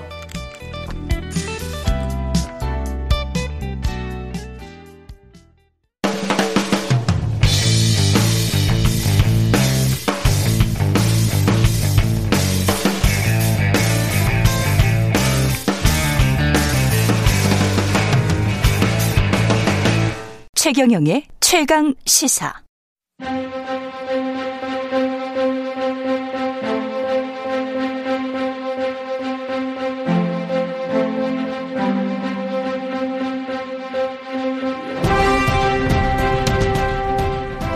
예, 대선이 끝나고 새 정부 출범 앞두고 있고요. 예, 5년 만에 정권 개최가 이루어진 만큼 국민들 바라는 점도 많은 것 같습니다. 매주 화요일 이 시간에 각 분야 전문가들과 함께 새 정부가 나아가야 할 방향을 모색해보는 시간 가지려고 합니다. 오늘 첫 번째 시간인데요. 정치 분야에 대해서 시대정신연구소 저랑 이름이 같아요. 엄경령 소장님 나오셨습니다. 안녕하세요. 네, 안녕하세요. 예. 먼저 시민들이 새 정부에 바라는 점 무엇인지부터 듣고 본격적으로 이야기 나눠보겠습니다. 네, 20대 직장인입니다. 갈라치기 좀 안 해줬으면 좋겠습니다. 남녀 갈라치기가 좀 이번 사회에서 좀 심한 것 같아가지고 남녀 간에 평등하게 같이 통합해서 지냈으면 좋겠어요. 나라를 위해서 국민을 위해서 무엇인가를 할 것인가 당선자가 처음에 생각했던 것을 통합한다고 했으니까 그것을 잘 밀고 나갔으면 좋겠습니다. 화해와 협치라고 하는데 많이 이해하고 양보하고 해야죠. 아, 서로 서로 이렇게 갈라져가지고 너무 그랬던 것 같은데 이제 양보해서 화합하는 정치를 해야죠. 독재 안 했으면 좋겠다고요. 난 그게 제일 걱정이 지금. 약한 자부터 좀 인권을 생각해주고 없는 사람, 힘든 사람들을 좀 위하는 게 결국엔 모두를 위하는 거라고 생각하기 때문에 아, 정신 차려서 해야죠, 정치를. 자기네 뭐, 어? 욕심대로 국민을 위해서 뭐 정치하는 게 있어요. 자기네 배부르게 먹지 말고 국민을 위해서 해주면 진짜 강국하게 부탁하고 싶어요. 네. 남녀 갈라치기 하지 말자. 통합하자. 화합, 협치, 양보하는 정치, 약자 보호, 갈라치기 하지 말자. 뭐 정신 차리고 했으면 좋겠다. 뭐 이런 말들이었습니다. 어떻게 들으셨어요? 네. 그러니까 이번 선거가 예. 사실은 이제 적은 표 차이긴 하지만 음. 크게 보면 문재인 정부 5년을 심판한 것이다. 아, 이렇게 이제 볼 수 있을 것 같고요. 음. 어, 조국 사태로 상징되는 어, 내로남불이 청년들 민심 위반을 이제 불른 측면도 있고 음. 어, 부동산 폭등으로 인해서 상당수 국민이 이제 극심한 고통을 음. 어, 겪었던 거죠. 어, 그런데 민심은 음. 국민의당에도 엄중한 경고를 보냈습니다. 국민의힘? 네, 그렇습니다. 예, 국민의힘. 예, 예. 어, 방금 시민들께서 말씀하신 대로 어, 젠더 갈라치기 또 나눠먹기 단일화 논란 어, 과도한 네거티브 공세가 막판까지 이어지면서 음. 어, 중도와 무동층 이탈을 어, 불렀다고 이렇게 볼 수 있겠죠. 예.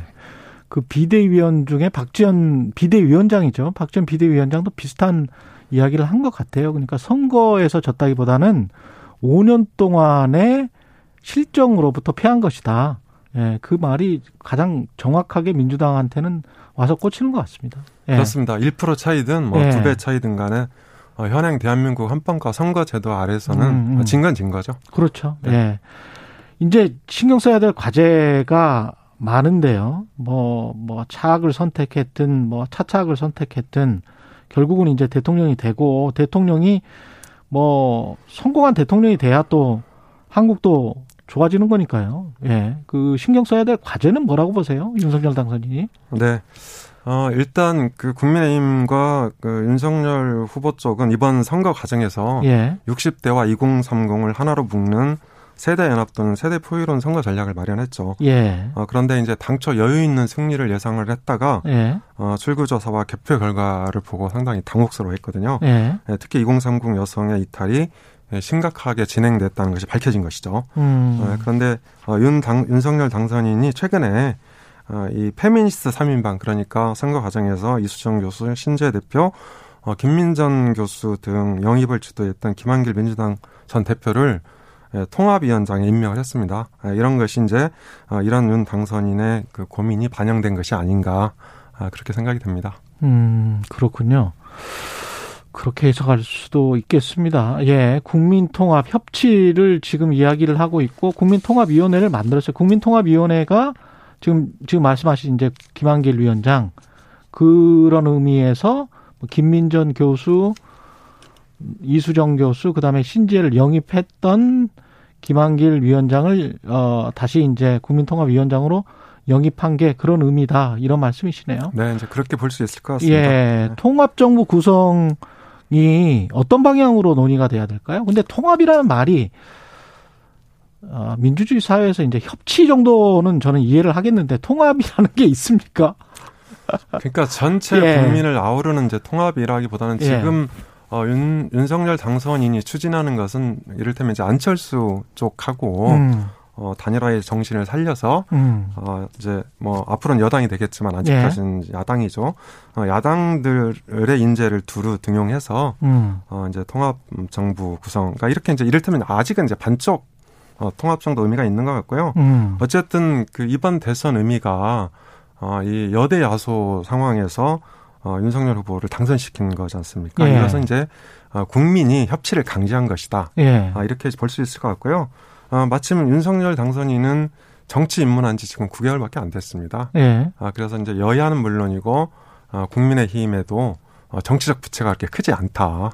아, 그래서 이제 어, 비교적 자유로운 그런 그 관점에서 어, 인재를 등용하고 통합 내지는 협치를 실현해 갈 수 있는 어, 여건을 갖추고 있다고 봅니다. 그리고 어, 윤 당선 윤석열 당선인은 뭐 시간 날 때마다 김대중 노무현 전 대통령의 정신을 이제 그 계승하겠다고 강조를 해왔죠. 다만 통합정부 구성에서 문재인 정부 국정 기조와 성과를 전면적으로 부정하기보다는 잘한 것은 계승하고 부족한 것은 채우는 아, 그런 열린 자세가 통합정부의 성패를 가를 것이다 그렇게 봅니다.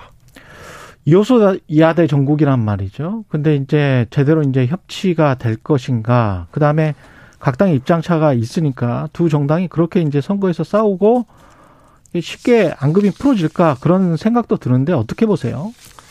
아, 네, 뭐 대표적인 케이스가 지금 그 윤석열 당선인과 국민의힘이 이제 시험대 오른 게 예. 여가부 폐지 문제이죠. 예. 네, 그런데 여가부 폐지는 네, 사실 어, 윤 당선인과 국민의힘 음. 입장에서는 이제 공약이 공약이자 정체성이라서 음. 어, 당장은 어, 폐지 추진 공식화가 이제 불가피해 보이거든요. 네, 음. 네, 그런데 어, 윤석열 당선인도 초반에는 어, 양성평등부로 개편하겠다 이렇게 이제 그 주장을 한 적이 있고요. 어, 또 이재명 심상정 후보도 성평등부로 음. 개편하자 음. 아, 이렇게 이제 그 주장을 했었어요. 어, 그리고 이제 어제 안철수 인수위원장이 모든 공약을 정책으로 만드는 건 불가능하다. 음. 아, 그래서 이제 원점 재검토 시사도 했습니다. 그래서 그걸 그렇게 이제 또 해석을 할 수 있나요? 네, 그렇습니다. 예. 그리고 실제로 국회에서 어, 민주당이 반대를 하면 음. 정부 조직법 개편안이 통과하기 어렵잖아요. 그렇죠, 그렇죠. 네, 이런 측면에서 예. 어, 여야가 합의해서 양, 양성평등부로 개편하고 어. 어, 저출산 인구정책 뭐 이런 것들을 강화하는 쪽으로 어, 이렇게 이제 협치를 실현해 가는 예. 어, 이런 이제 방법도 있을 것 같습니다. 민주당 같은 경우는 이제 선거 뭐 한 2주 남기고 그랬었던가요? 그 정치개혁, 정치교체 이야기를 했잖아요. 네.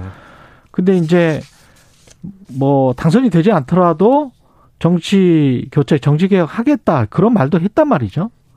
네, 그렇습니다. 예, 그 부분이 국민의힘에게도 그렇고 민주당 스스로에게도 그렇고 부메랑이 분명히 되는 것 같은데, 근데 또 이게 정치 교체나 정치 개혁과 관련된 그 각종 선거 제도랄지 이런 것들은 진지하게 또 논의돼야 될 지점이 분명히 있긴 있습니다. 예. 그렇, 습니다 예. 민주당이 어, 마지막에 이제 정치개혁 아젠다 몇 개를 제시했는데요. 예. 그러니까 의총을 통해서 어, 결의하기도 했죠. 음. 어, 그래서 이제 4년 중임제 결선 투표제가 있는데 음. 어, 이두 가지 방안은 총론에서는 찬성하는 의원들은 많지만 음. 강론에 가면 아직은 이제 합의 단계에 이르지 못했다 이렇게 볼 수 있을 것 같고요. 예. 예. 국무총리 국회 추천제도 어, 책임 정치 위배된다는 논란도 있고 또 음.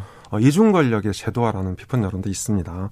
그리고 이제 중대선거구제로 어, 선거제도를 개편하는 것은 어, 이게 그 전에도 이제 여러 차례 시도가 됐는데 아, 진척을 거의 이루지 못했어요. 음. 네, 그래서 이제 민주당 내부도 제가 보기에는 아직은 이견이 해소됐다 이렇게 보기는 어려울 것 같고요. 예.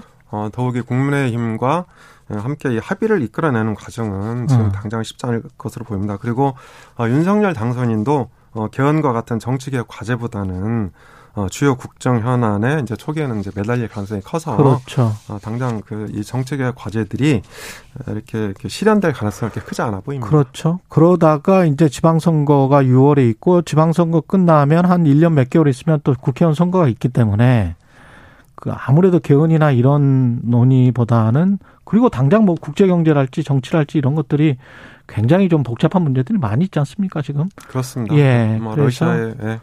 러시아의 우크라 뭐 침공으로 인해서 이제 물가 예. 문제가 당장 발등에 그렇죠. 떨어지는 이제 불이 돼 있고요. 예. 뭐 초반에 논의를 하지 않으면 아마 국회의원 선거 그다음에 국회의원 선거가 끝나면 또 판도가 어떻게 변할지 모르니까 그래서 아. 이제 제가 보기에는 예. 그러니까 어, 이번 어, 어, 양 정당이 개헌 공약을 하긴 했는데요. 음. 이렇게 두루뭉술하게 공약을 하면 안 됩니다. 음. 그래서 어, 개헌이든 정치개혁 과제든 음. 어, 이 타임 스케줄까지 정확히 일정까지. 짜서 구체적으로 공약을 이렇게 하고 이렇게 하자. 그렇습니다. 아. 어, 그래서 어, 이긴 쪽의 그 의견대로 어. 곧바로 이제 개헌을 하거나 어. 정치개혁 과제를 예. 처리하는 것이 유일하게 가능한 방법입니다. 현재로서는 그러네요. 거의 뭐 불가능하다고 봐야죠. 그러네요. 예. 네. 정치개혁 과제 이게 정치개혁 과제인지는 모르겠습니다만은 이제 국회와 대통령의 관계 설정 이게 이제 한국적인 전통이 좀 있어요. 제왕적 대통령이라는. 그렇죠. 예, 이거는 대등한 관계 설정이 돼야 된다는데 뭐 국민들 대부분이 다 동의는 하실 것 같은데 어떻게 보세요? 이게 가능하겠습니까? 네, 이제 그 원인을 몇 가지로 볼 수 있는 것 같은데요. 예. 일단 이제 우리나라는 이제 조선 시대 때부터 내려온 왕조, 예, 왕조 시대 문화가 그렇죠. 좀 남아 있고요. 예.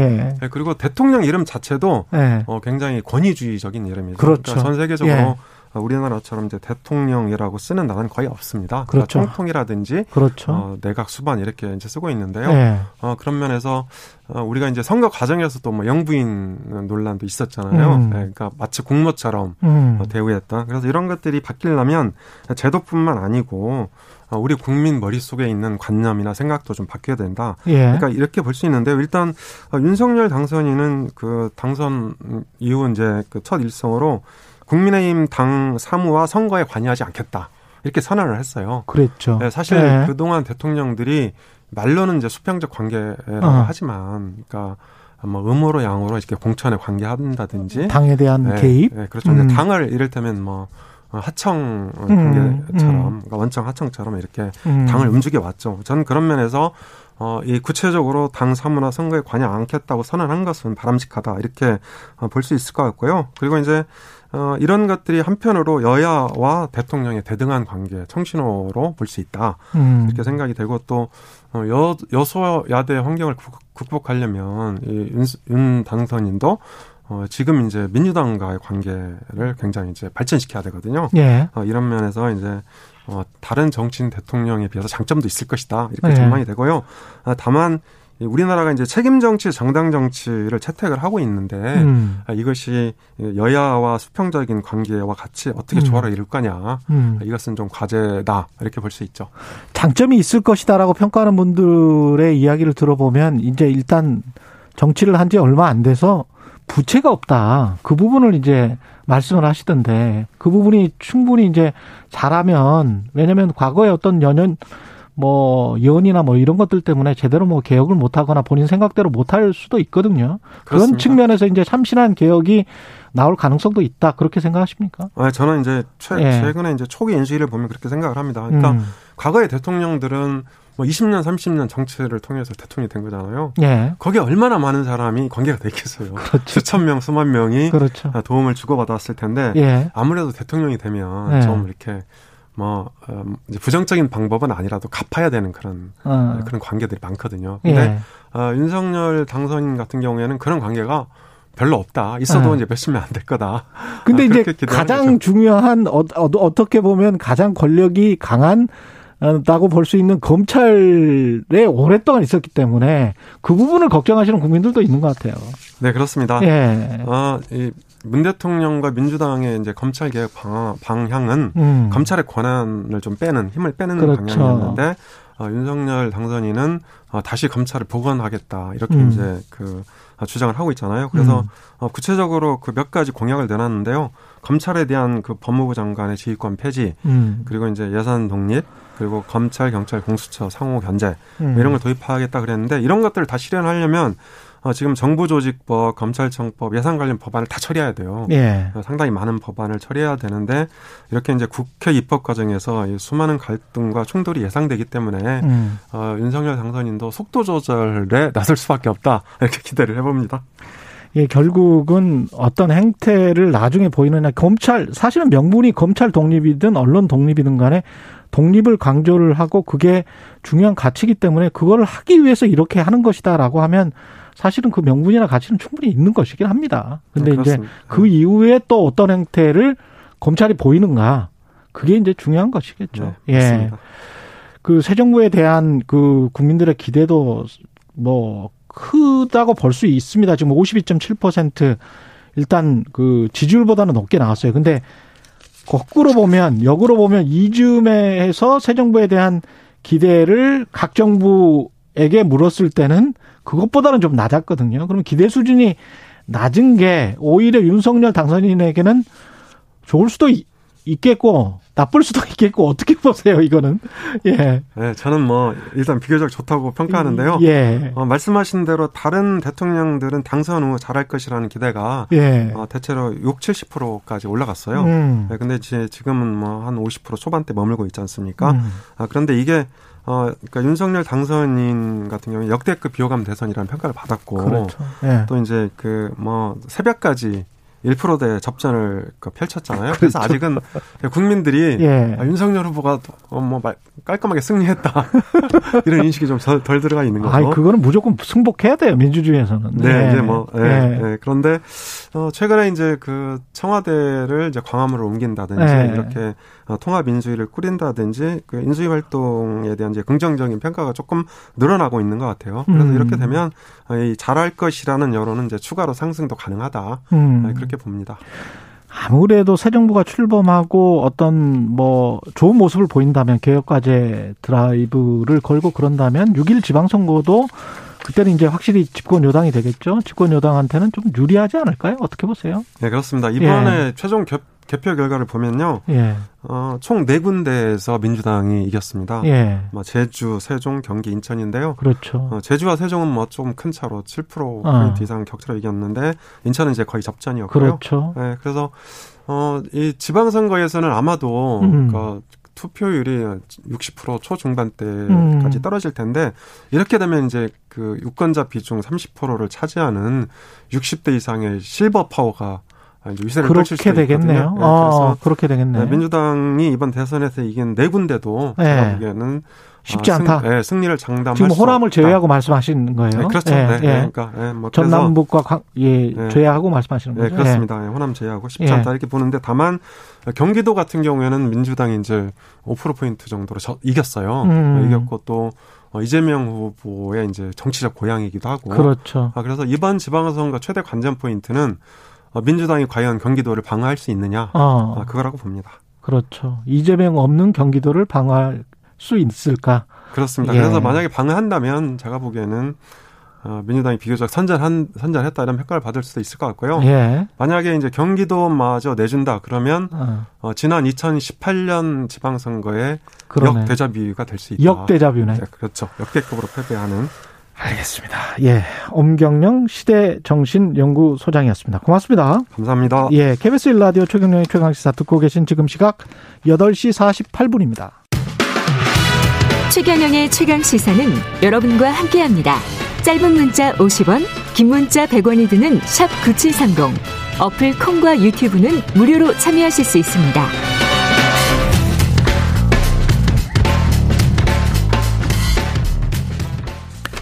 네, 울진 삼척 산불 발화 213시간 만에야 진압이 됐습니다. 서울 면적의 35% 정도 엄청난 면적이죠. 예. 화재 피해를 입었다고 하는데요. 예, 소방관들은 그동안 어땠을까요? 하루가 24시간인데 200 213시간. 예. 전국 공무원 노조 소방본부의 김주영 본부장 연결돼 있습니다. 안녕하세요. 아, 안녕하십니까. 예. 전국 공무원 노조 소방본부장 김주영입니다. 예. 그 산불 진압까지 정말 공무원들 힘들었을 것 같은데 현장 상황은 밥이나 제대로 먹고 지금 일을 했었던 겁니까? 어떻게 된 거죠? 네, 네. 처음 이제 아무래도 초기에는 음. 이제 뭐 그런 제공들이 잘 식사 제공 같은 게 잘 안 돼서 예. 그런 부분 좀 문제가 있어서 저희가 문제 제기를 해서 음. 어 이제 후기에는 이제 뭐 식사라든지 아니면 도시락 이런 거라도 형태로 형태로라도 예. 제공하려고 했는데 또 익히 또 일부 이제 특히 이제 헬기 조정하시는 분들 같은 예. 경우에는 아무래도 이제 헬기가 이 착륙하고 하는 장소가 좀 거리가 멀지 않습니까? 예. 예, 그런 분들은 식사를 좀 못해서 저희가 좀 이런 부분에 문제 제기를 해서 개선하겠다는 답변을 받는 그런 어, 문서도 보내고 했습니다. 예. 근데 밥을 어디에서 먹, 먹었던 거예요? 버스에서 먹었던 겁니까? 아니면 현장에서 먹을 수밖에 없었던 겁니까? 누가 또 아, 배달을 아, 해줘야 되는 건가요? 네, 일단은 저 좀 여러 워낙 또 많은 인원이 동원되다 보니까 예. 현장에 있는 분들을 다시 나와서 다시 이제 그 이제 식사 준비하시는 이제 중앙 이제 CP라고 하는데 거기까지 오긴 너무 거리가 머니까 음. 그런 분들은 일단 배달을 우선으로 했는데 음. 이게 초기에는 이제 아무래도 지역이 너무 광활하다 보니까 에, 이제 좀 누락되는 부분도 좀 많이 있었습니다. 근데 이제 그 개선하겠다고 계속 저희가 요청을 하고 요구를 하다 보니까 이제 차후에는 이제 많이 좀 개선이 돼서 음. 식사 제공이 좀 뭐 차후에는 네, 마칠 때쯤 되니까 좀 제대로 좀 이루어지는 그런 마칠 때쯤 되니까 예 그렇죠. 그 동해안 산불 진압 기간에 소방관 한 분이 이제 과로로 숨지셨어요. 네네네. 이 사건은 좀 알려주시죠. 아, 요분 같은 경우는 이제 지원을 하시는 분입니다. 실제로 이제, 어, 현장에 이제 활동하시는 분들에서 지원하시는 분인데, 이제 예. 거기, 어, 산불 나가시는 분들 인력 배치라든지, 그리고 이제 관할 지역도 또 화재가 또 발생할 수 있으니까 산불에 대한 발생할 수 있으니까 담당 업무를 하시면서 음.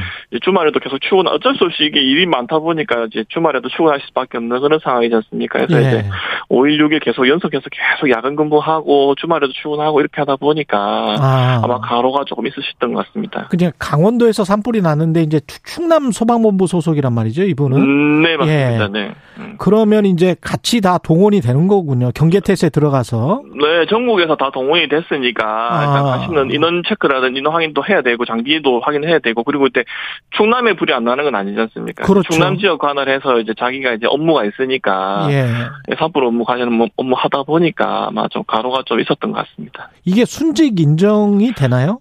어, 지금 아직까지는 안 되고 있고, 유족 예. 측에서 이 부분에서 문제 제기를 했고, 저희도 이 부분은 좀 인정해달라는 성명서를 발표한 상황입니다. 산불 같은 경우에 이제 소방관이 아니고 주체가 이제 지자체하고 산림청에 특별하게 또 불을 끄시는 분들 뭐 이런 분들이 있는가 보더라고요. 네, 맞습니다. 예. 원래 원칙적으로 말씀드리면 산림에서 화재가 나면 소방에서 사실을 하는 일이 아닌데. 아, 근데 그렇습니까? 이제 예. 네, 맞습니다. 근데 소방에 이제 그 산림 안에 이제 가정 주택이라든지 축사라든지 여러 이제 그 대상물들이 있지 않습니까? 그런 그렇죠. 것들도 저희 소방 업무에 해당합니다. 그래서 저 그런 쪽에 이제 화재 업무 예방을 위해서 나가다 보면 근데 이제 저희 눈앞에 이제 산에 불이 막 나고 있는데 저희가 아무것도 안 하고 있으면 국민들이 이제 사실 눈높이 안 맞는 거지 않습니까? 그래서 저희는 어쩔 수 없이 또 당연히 또 이제 국가를 위해서 국민을 위해서 또 이제 진압 업무에 같이 동원을 하고 있습니다. 아, 이게 그 차라리 뭐 업무 조정을 해서 그 모든 불은 그냥 소방청, 산림청, 지자체가 함께 대응하는 걸로 바꾸는 건 어떨까요? 이게 지금 아, 시스템에서 불가능합니까? 뭐, 어, 지금 뭐 제가 뭐 그 정도까지는 사실 답변을 드릴 상황은 아닌 것 같은데 네. 사실 저희 쪽에서 입장에서는 아니 그냥 좀 뭐 예산이라도 좀 저희가 좀 같이 좀 했으면 사용했으면 하는 부분이 있는데 네. 이게 이제 그 울진 강릉 아, 울진 삼척뿐만 아니고 대구에서도 사실은 12일, 13일간 화재가 나서서 불을 껐어요. 근데 음. 이제 실질적으로 화재를 끄는 사람들이 대부분 다 저희 소방관들이었고 예.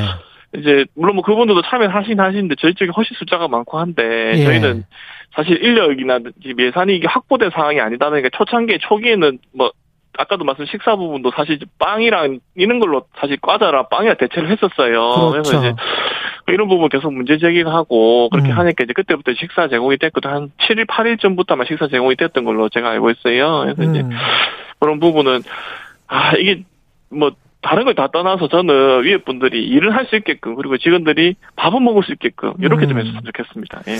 그리고 이제 부처별로 물론 이제 그 업무가 아니긴 합니다만은 산림청 같은 경우에는 또 산림청 나름대로 예산이 부족하다. 그리고 따로 끄는 분들이 제가 보니까 어떤 음. 보도를 보니까 기간제더라고요. 뭐 음, 뭐 계약제액으로 네. 1년 뭐 이렇게 하는데 음.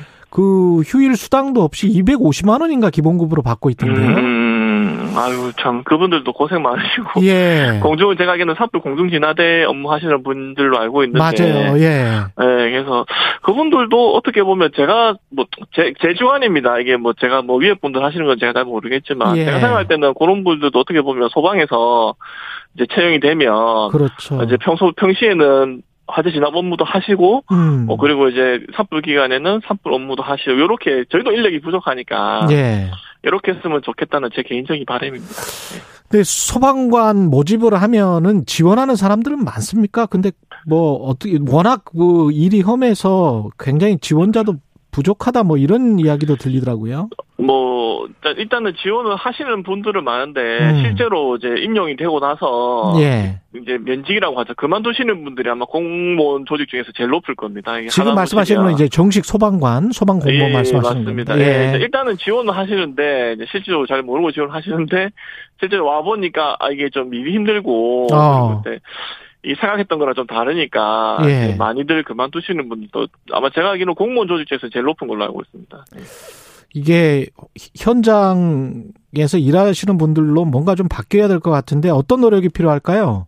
마지막으로. 어, 예. 일단은 뭐 저희가 항상 얘기하는 거지만 음. 어, 소방관도 이제 사람이다, 노동자다 이렇게 생각을 저희가 좀 합니다. 왜냐하면 저희 같은 경우 지금 뭐 지금 뭐 이번 대선에서 뭐 주 40시간 얘기가 나오고 막 이렇게 했는데 저희는 아직까지 주 52시간이 아니고 56시간 기준으로 보통 일을 하고 있어요. 아, 그렇군요. 예. 그래서 인력이 많이 부족한 상황인데 아직까지 뭐 4교대는 꿈도 못 꾸고 이제 3교대 인력 다 이제 충원돼 가서 음. 올해부터 전국적으로 3교대 인력 3교대를 이제 실시한다. 실시하지 않는 지역이 없이 다 실시한다라는 이제 소방청의 방침이 있습니다. 그래서 예. 저희도 뭐저 저, 주 40시간 바라지도 않고요. 주 48시간 이 정도만 할 수 있어도 저는 알겠습니다. 예, 전국 공무원 노조 소방본부의 김주영 본부장이었습니다. 고맙습니다. 네, 감사합니다.